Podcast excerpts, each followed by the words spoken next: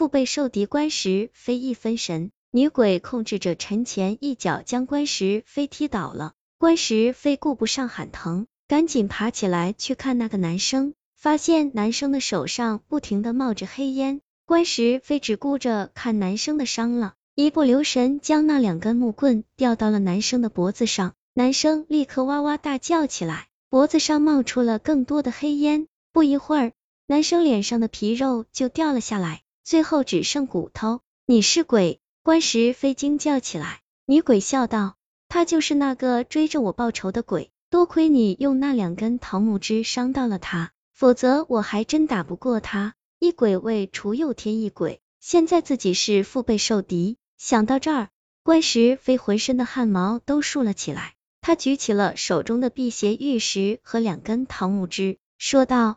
你们别过来，我有法宝。女鬼轻松的说，我现在藏在陈前脑海之中，不怕这些。关石飞把手中的东西指向那个男鬼，男鬼冷笑道，这些东西只能让我受些轻伤，根本奈何不了我。站在两鬼之间，关石飞一下傻了眼，突然他惊喜的冲着远处挥手叫道，张天师、王天师，你们可来了，快灭了这两个恶鬼。那两个鬼听到这话，顿时一惊，都紧张的看向远处。可是周围空荡荡的，一个人影都没有。等他们回过头时，关石飞早已没了踪影。关石飞没命的跑着，幸亏他刚才急中生智，才想出这么一条脱身妙计，否则就只能任鬼宰割了。直到累的跑不动了，他才躲进了一簇灌木丛中。天亮以后。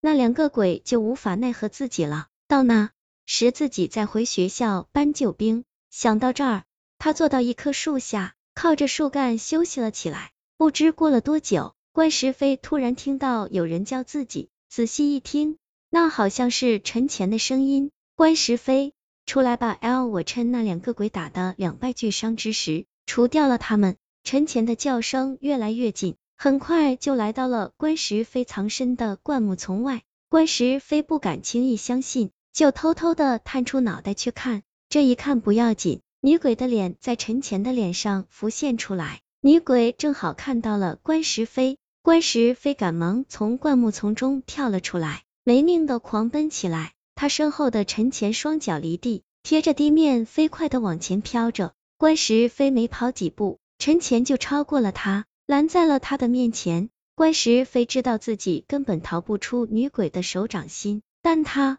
还是转身又狂奔起来，不久又被陈前拦住了，直到关石飞累得趴在地上直喘粗气，女鬼才俯身拍着关石飞的脸，居高临下的说：“好小子，有本事你再跑啊！L 要是跑不动了，就让我吃了你补补身子。”说着，女鬼的头从陈前张开的嘴里伸了出来。往关石飞的脖子上咬去，此时的关石飞再无力气反抗，只能听天由命。他闭上了眼睛，等着女鬼把自己吃个精光。等了好一会儿，他身上并没任何疼痛的感觉，他觉得自己好像飞了起来。睁眼一看，果真如此。他转过头，发现抱着自己飞起来的居然是那个男鬼。一落地，男鬼就把关石飞摁在了地上。关石飞绝望的说：“你杀了我吧。”男鬼摇了摇头，说道：“我不想杀你，而是想让你帮个忙。”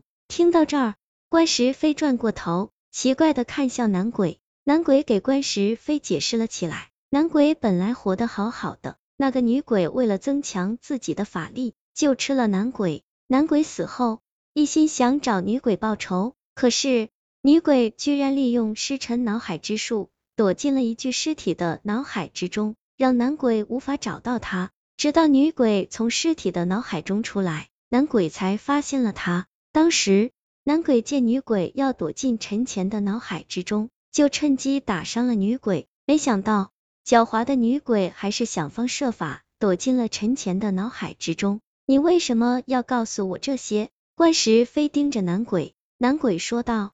我当然是想让你帮我除掉那个女鬼，这样对咱们都有好处。听男鬼这么说，关石飞考虑了一会儿，点了点头。